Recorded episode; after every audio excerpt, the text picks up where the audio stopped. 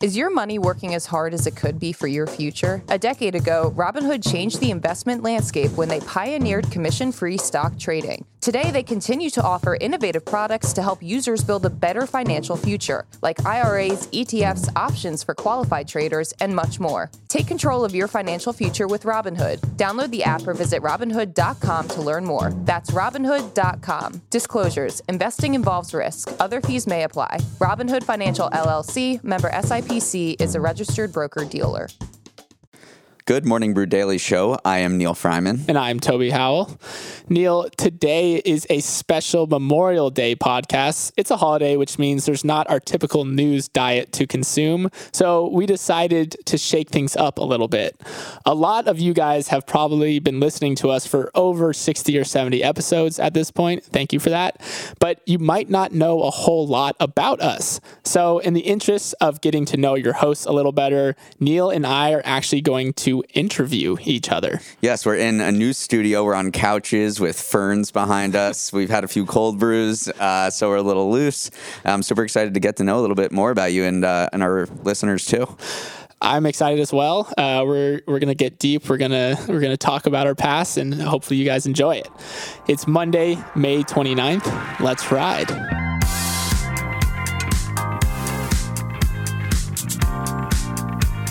All right, so for the first half of the show, I'm going to interview Toby, Toby Howell, The one and only. the one and only.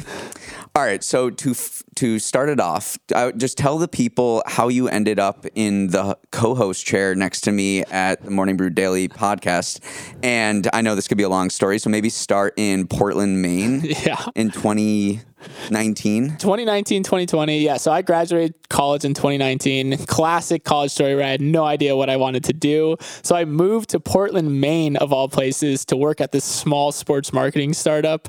Um, and while I was there, that's when I started reading The Morning Brew. And actually, one of my friends said, like, Toby, like, you gotta, you gotta check this out. Like, this sounds exactly like you. You, got- you gotta, you gotta start reading it. And I did. I became obsessed with it and started trying to figure out, all right, this is where I want to be. This is where I want to work.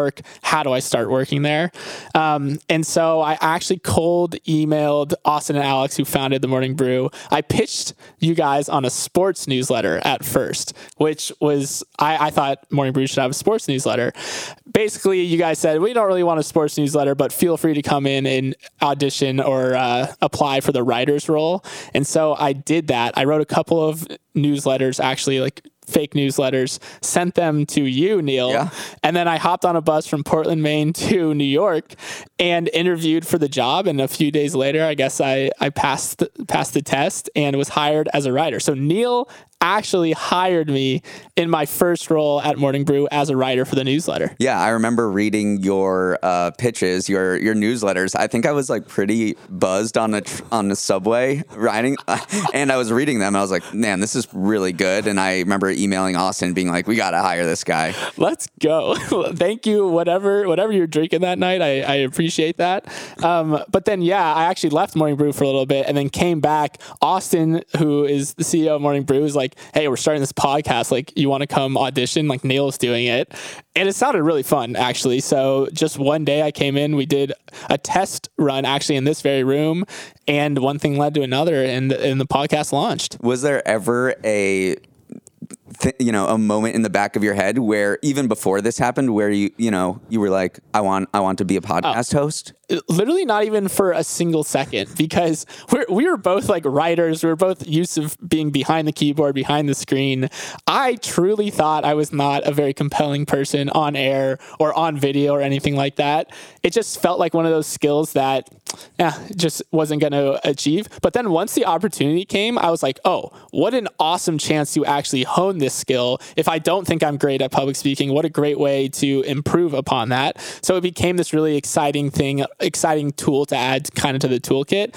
So looking back, I'm super grateful for the opportunity, but I had no idea or inkling whatsoever that I'd be a podcast host. do you feel like you've improved as a speaker from doing 60 70 pods I mean, I would imagine it's hard not to. If you do something every day for 60 or 70 times in a row, you're going to get better. So maybe off the top of my head, I can't think that of a specific thing, but honestly, certain things like getting information across in a clear and coherent way. I think I've improved at. I think it's made me a better writer too. I don't know if you felt that as well because you just can really when you have to speak about something, you truly have to understand it versus writing. We've talked about this, you can kind of get away with not fully understanding it. So, I think it's just made me a better kind of distiller of information in general.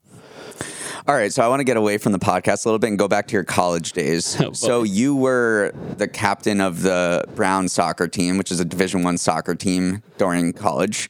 How did that shape your college experience? Like, did you ever wish for a more normal college life? No, honestly. I mean, when I, you played sports growing up, and I, I, mean, I played sports kind of all the way in, into college. It was just so a part of my life that it wasn't a, the sort of thing where I felt jealous that other people were having more fun. Like it was just literally an integral part of my life. And then also, yeah, we still still had fun. The one the one thing that sports did through college that I think hindered me is uh, when you go to college and you are on a sports team, you have a preset group of friends just waiting there. Like you'll have 20 to 25 guys that you know are going to be your friends no matter what. So what it does, it makes you less inclined to like go out of your way and socialize with other people. So I think I only really figured that out like my last couple of semesters that like there's this whole wide world beyond just like this the the world of athletes. Um, and I feel like I missed that a little mm. bit. So, yeah, I, I, have zero regrets. It was like awesome. I, I wish I could keep playing to this day, but my my one regret was like I should have been a little better about uh, you know meeting other people. Was there ever a time where you thought you could go pro? Yeah, I thought pretty much up until my last semester senior year of college that there was potentially a chance. Like i had a decent junior year. Um, i knew i could probably play at a very fringe fringe like mls level. There was a very outside shot of that but i probably could have played at one level beneath uh, the mls so like usl mm-hmm. uh, championship. Um, and then my senior year the, the the, my body kind of started breaking down. Like the injuries caught up, and it quickly became apparent that that was not going to happen. And I made peace with it very quickly. But it, literally until that senior year started, uh, there was a small part of me. Was like, I if the opportunity's there, like I'd love to do it, but it seems like it's came and went. Yeah, well, besides soccer, you run a marathon, you run triathlons, you played high level sports. I'm just trying to figure out what motivates you? What what drive? You have such a competitive gene in you that I think yeah. most people don't. You literally ran to Yankee Stadium from the East Village for a game when we all the rest of us took a subway. So like, what what is it about you that makes you so competitive? I kind of think it's very fun to be good at everything, and so I've also often wrestled with this in myself. Uh, to me, it's competence versus like depth of of understanding of things. Like some people, they devote their entire lives to one thing. They became they become incredibly good at it. I've always thought it was very cool to step into a room, step into any situation, and just be like pretty dang competent at it. And so, like for the marathon thing, truly the thing that motivated me was I want to step up to a 5K, like the 4th of July 5K or a turkey trot, and like have a chance of winning it. I just think that's cool to have like that fitness in the back pocket. So it's a, this weird thing. I know it's, I don't know why, but I just think it's fun to be able to like pick up a Rubik's Cube and be able to do it. Like have a New York Times crossword and be able to do that. Like there's all these things that I think are such cool skills. And I've just been kind of accumulating them over time. Again, this is why podcasting is cool. Being able to speak well. that's uh, that's ironic that I stumbled over that, but I just think it's very cool to accumulate different skills and different things, and just be able to be competitive, be good at lots of stuff is something that has always kind of drove drove me. So you have two siblings, right? Yes. What to what extent does competition with your oh, siblings yeah. drive your so my, my sister was an incredible runner growing up like really really fast and she's two or three years older than me and obviously she I took like a while to grow into my body a little bit. So she remained faster than me for a long time. And I definitely, there was a moment where I went on a run where I finally realized that, like, oh, wow, I was faster than her. So that drove me for a lot. And then, of course, when you have a younger brother, that's someone just pushing you from behind. He quickly became faster than me, like, also played soccer. They both played soccer. So I was being pulled by my sister and pushed by my brother. So obviously, there's some competitive juices there. I mean, it's always been very like love. Like we never r- truly, truly went at it, but those are two massive forces on the yeah. competitive. Was it like a Gronkowski household? Uh, yeah, not as much uh, body mass, but as much competitiveness for sure. So there might be people out here listening to this, being like, "I'm listening, I'm hearing Toby, and he's running marathons, he's solving Rubik's cube." So, what would you? What's like one piece of advice you would give to someone who maybe runs three miles, um, exercises three days a week, but they look at something like a marathon or even a half marathon, and they get super intimidated? You know what? From someone who yeah. does not get intimidated by that, like what would you tell them? Ooh, I'm going to give really counterintuitive advice because typically the advice would be like go at your own pace like just do what you can do on a daily basis and which obviously that's great advice but i actually think set an incredibly outlandish goal for yourself where this was my first marathon i tried to break three hours in it I, I didn't know if i could like that's a pretty hard it's 650s per mile and I think by setting that goal, you just end up rising to that. And so I think if your goal is to just get off the couch a little more, set like a crazy 5K time or a race time and use that as like the the carrot in front of you because I, I just swear once you frame the goal in your mind you frame the mentality that i'm going to achieve this your training will like you'll just pull yourself along um, yeah, which is not the advice that you'd probably hear. Most people say like if you run one mile, then run two yeah. miles and then three miles. But that will that will take care of itself once you have like the goal in place. I think. All right, I've got some rapid fire questions to to end our uh, little segment here. Um, so we talked about you becoming, uh, you know, pretty adept at a lot of different things. What is one thing that you, if you could become elite at instantaneously, but you suck at right now, what would it be? Oh, I think it would be being able to step into a kitchen environment and open a fridge and just know how, how, the ingredients work together, just like throw a dish together. I think that is so cool to just understand just like the science behind it, like how flavors interact, how to layer flavors. And I've watched a lot of cooking videos. I've done a lot of cooking and I, I'm I'm going to spoiler. I'm going to ask you about cooking coming in the next half of the show. But the ability to step into a scenario, open a fridge, and just whip something up, I think would be the coolest thing to have in the back pocket. All right, what is the worst investment decision you've ever made? Okay, so I accidentally bought so many shares of Sherwin Williams. This was this was back in college where I read something about how like home improvements booming or something like that, and Sherwin Williams is well positioned to actually the company. Yeah, the paint company. And so I tried to buy like ten shares of it. I accidentally bought $40,000 worth of Sherwin Williams stock. I bought it on the margin because, like, clearly I didn't have that on my account. I was in college. And so I get margin called basically. And so, like, quickly have to, like, sell it off, like, blah, blah, blah. Luckily, it went up, like, the next day. But here's that actually wasn't the worst investment decision.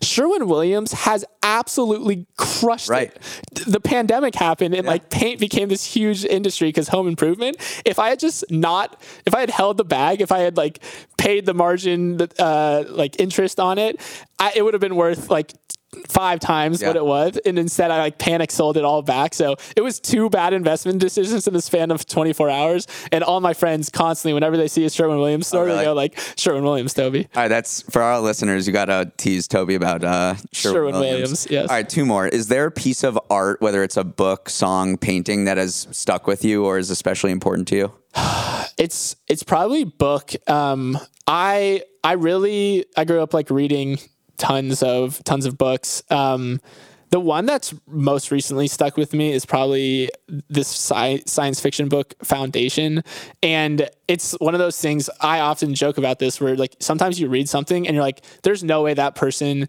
has the same brain that I have because like how can they piece together something so incredibly complex? How does this just emerged out of them.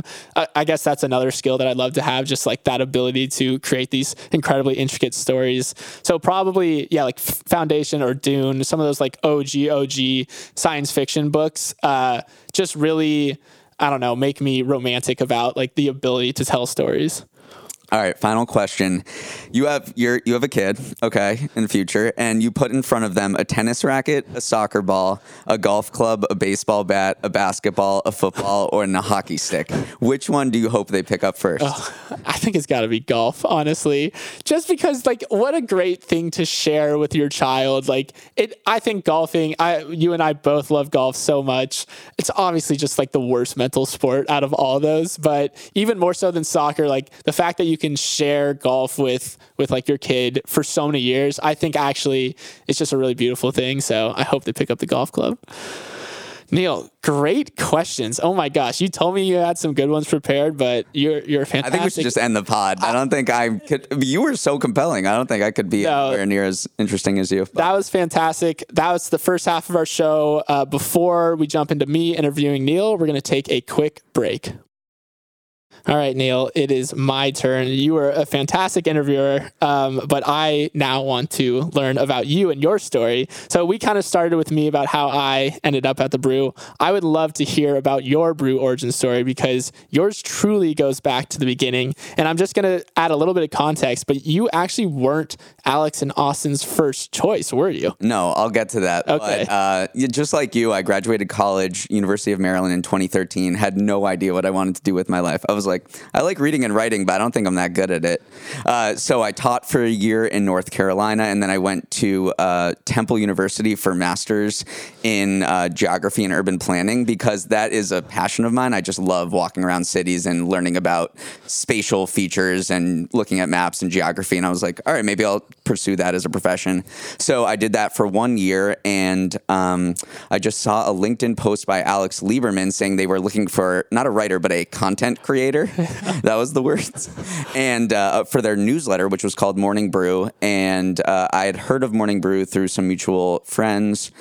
Um, I did not know anything about business. I did not know what an IPO was. I did not know who Warren Buffett was or why he was famous. Um, I kind of hated all of the business school students who were my friends because they didn't have a class on Friday, and I was like, "You guys don't learn anything. Um, you know, what are you doing doing business? You know, you can just kind of learn that on your own." And I just didn't really have any intellectual interest in it.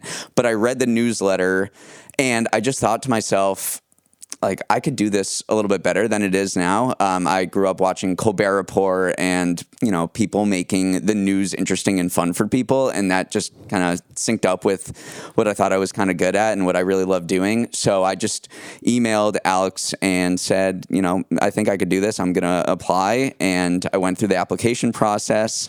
Um, and I did not get it initially. yeah. I did not get it. They went with another guy, and I just remember getting that email, feeling pretty deflated.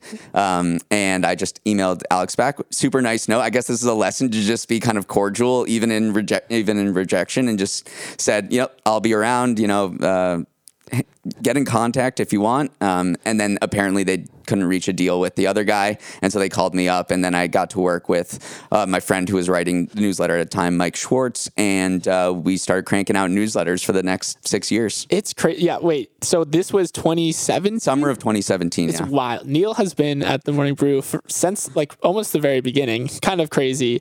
Um, that that is just an incredible story. I can't imagine how different your life would be, and then also how different Morning Brew would be yeah. because your fingerprints are all over this company, basically. Maybe, I guess. Yeah. Uh, it is crazy. I, I just feel like it's a dream job, and I can't imagine doing anything else. And it just, if I hadn't seen that LinkedIn post, you know, it, it's just so crazy. Like you can't. I guess it's a good lesson in just kind of you. Things won't come to you. You know, you have to go out and get them. And I never would have worked here, and my life would have been uh, probably way worse than it than it has been uh, if I just hadn't, you know, taken taken a little initiative and, you know, followed up with Alex in that particular way. Um, so it's just been a huge gift. Yeah, awesome story. But let's remove a little bit from the brew universe, talk about you and your personality a little bit. So, two things that some people might not know about you is one, you love classical music, and then two, you also love cooking. And so, these are two, I, I love these two interests because they're very. You can, you can cook while listening to cla- classical music. it's great, but I do actually want you to talk about like where does where does that come from? Because like you actually are a person who has many interests, like similar to me, and so where do kind of like these more intense hobbies or interests come from? Uh, classical music has been a big part of my life since I was a young person. Three years old, my mom signed me up for piano, uh, classical piano, and uh, our, our town, Longmeadow High School in Longmeadow, Massachusetts, had a really good orchestra with a very good conductor. And my mom was like, "You need to play an instrument to eventually be in this orchestra." So my mom was like, really adamant that I play uh, a- an orchestra instrument. So she signed me up for cello in addition to piano, and I would hate it. Like I would Yeah. cry. I would I would sit in the car and just cry not going into, you know, early early cello lessons and she would just be like You're, you'll thank me later. You'll thank me later. You'll thank me later. And then eventually it got to the point where I started practicing because I enjoyed it, not practicing because my teacher would hate me. Um, and so when I got to high school, um, I, I mean, I should say I am not good at. I'm very mediocre at piano, and I am not particularly good at cello. But being in the orchestra, I have all, all my friends were in orchestra. We played at Carnegie Hall. We played at Boston Symphony Hall, and so I kind of just fell in love with the music um, while while playing uh, in the orchestra. And you know, all of my good friends are. We ate. We I shouldn't admit this, but we ate in the band room uh, in high school and lunch. Because you just l- yeah, we were just like hanging there. out, Yeah. and uh, you know, I love that. Uh, and and we were just all uh, yeah. You could go on the computer there. That was a big thing. Yeah, but then what about the cooking aspect too? I don't know. I, I don't. Also, I would should say I'm not. I don't think I'm for how much I cook. You're a pretty good cook. I'm actually. okay. You do a lot of different dishes, which is more than I can say. for me, cooking and food is like a aperture into other cultures, and that's the part that's so interesting to me. When I travel, I drag people along to really weird places where I can eat really weird food. I, I don't think I there's any food that I wouldn't eat. Like I eat, you know, brains, testicles, uh, worms, you know, whatever it is. I for some stuff. reason I'm just kind of gravitated to that, and Yeah. I, uh, a big inspiration for me was uh, Andrew Zimmern on Bizarre Foods. Oh, and so he goes out of his way to eat really weird foods, and he uses it as a way of saying, "Look, we have all these things in common Yeah. uh, between cultures." And so I, you know, when I love going to markets whenever I'm in a city um, to like really hole in the wall uh, places. So I, you know, I really love traveling, and I think food is just kind of a vehicle for that. it's kind of famous around the brew how much you do work because you are now running this daily podcast. You've been at the helm of the newsletter for the last five or six years. You do, you have very long nights. You do not take a lot of days off. Do you kind of take a step back and and realize like how much you're working and then what kind of drives you and kind of propels you to do as much work as you do Yeah, I think if I reflected on it, I, it would freak me out. Right. It would freak me out. So I try not to do that. Um, I think a big reason for it is look, I'm single. I don't have kids. I don't have like responsibilities other than myself. And I think if I had all of those, you know, a family in my life, I would, i think I would absolutely work less or find ways to work less.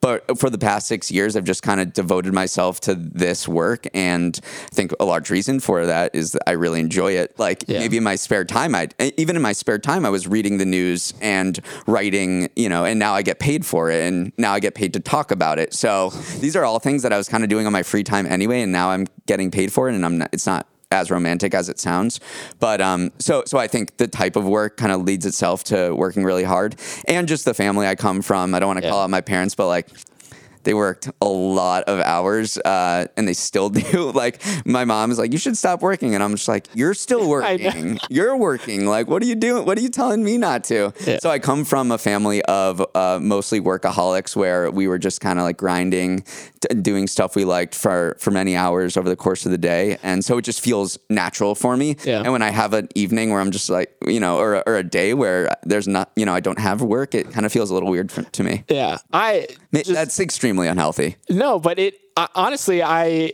it is inspiring, and I think it's one of the reasons why you've been like a leader at Morning Brew for so long. Is that it's very easy to look at you and say like Neal is putting in the hours, Neal is putting in the hours, but also producing a great product. So it's always been something that like motivates me as like mm. your partner in crime. Um, just your your work ethic. But then a follow up to that is you are knee deep in the news cycle every day for the last yes yeah, six years.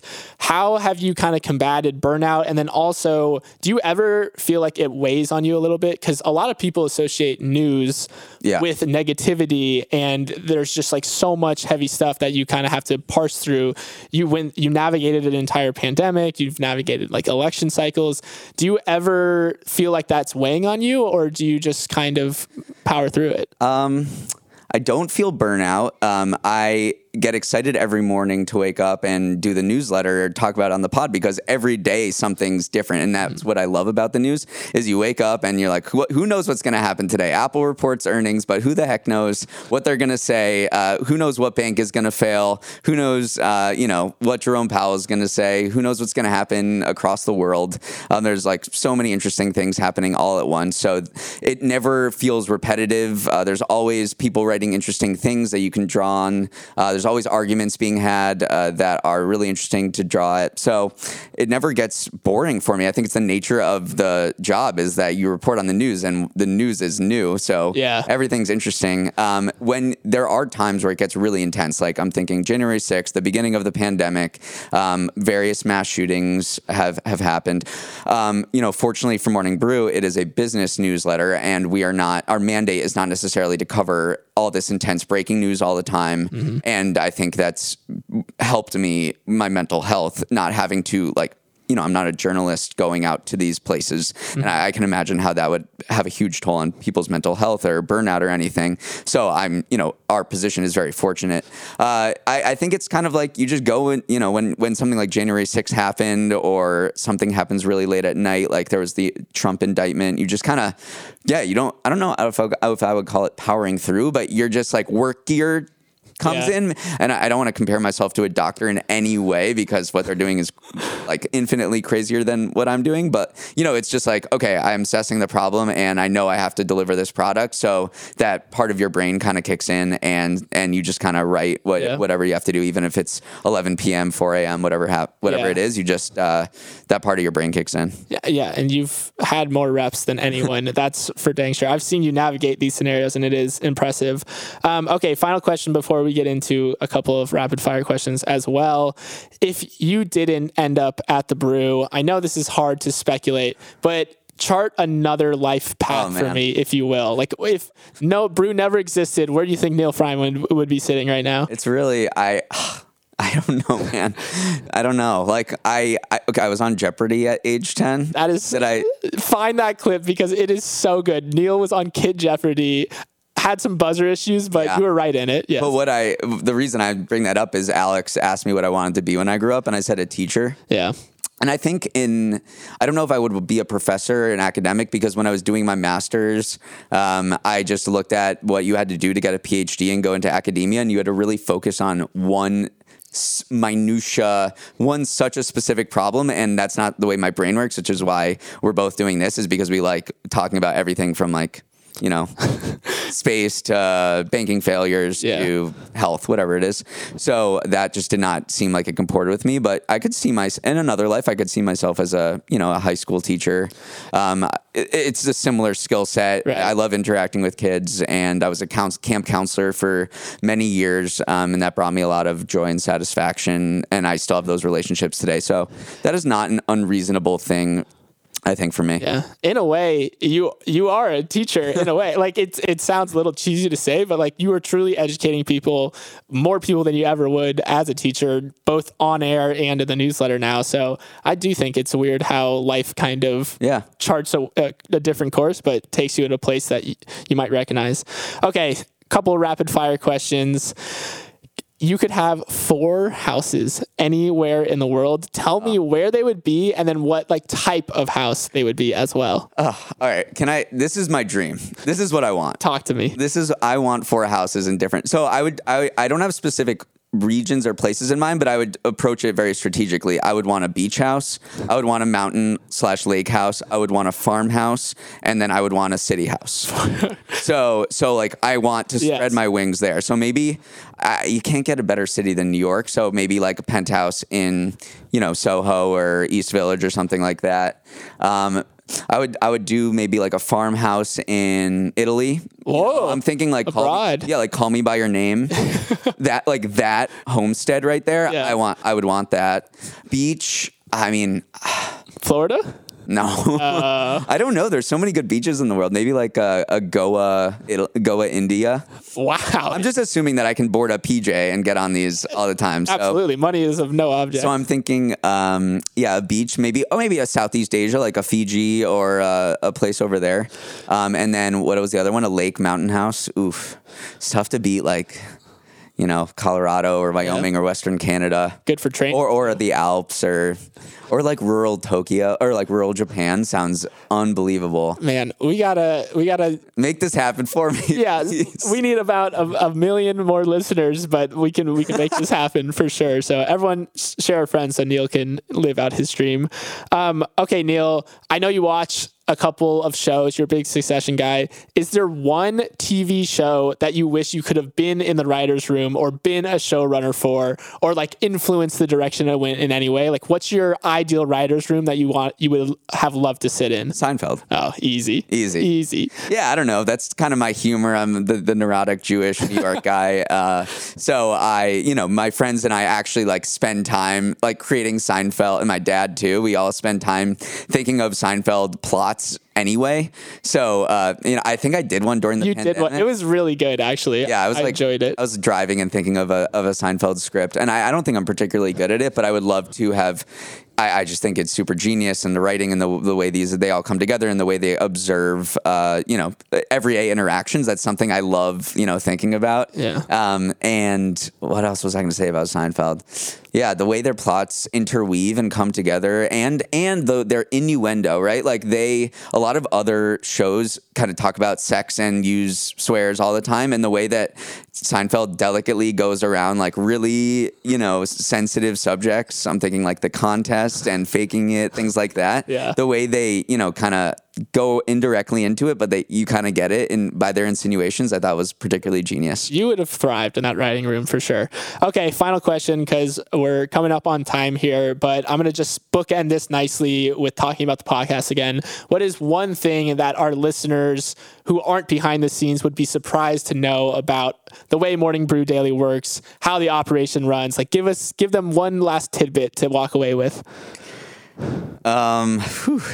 Yeah, I mean, I guess a lot of work and research goes into just the 20 minutes that you're hearing, right? Is that For sure. Is that what you're thinking? I mean, yeah, we we spend two hours each morning reading the newsletter or, reading the news and prepping points that we maybe just spend five seconds talking about. And our we have an amazing team behind us that is putting together graphics and queuing up all of this social content that you know takes what we do and then puts it out on social media on Instagram and TikTok after. And that is how so many people discover us. I've heard I've heard people say, "I saw you on Instagram or I saw you on TikTok," and that, that's how I know you even have a podcast in the first place. So it's all of these all of these things that go into this one little twenty minute segment. So it's it's kind of like that you know tip of the iceberg kind of thing. For sure, yeah. I, that's what I was going to say. Yeah. Is our control room is unbelievable, and just shout out to everyone back Yes. there. There's so many TVs back there, so many knobs that we don't know what's going on. so I think that's the coolest behind the scenes Yeah. fact is like we have this awesome control room. yes, we have a great team behind us. Yep.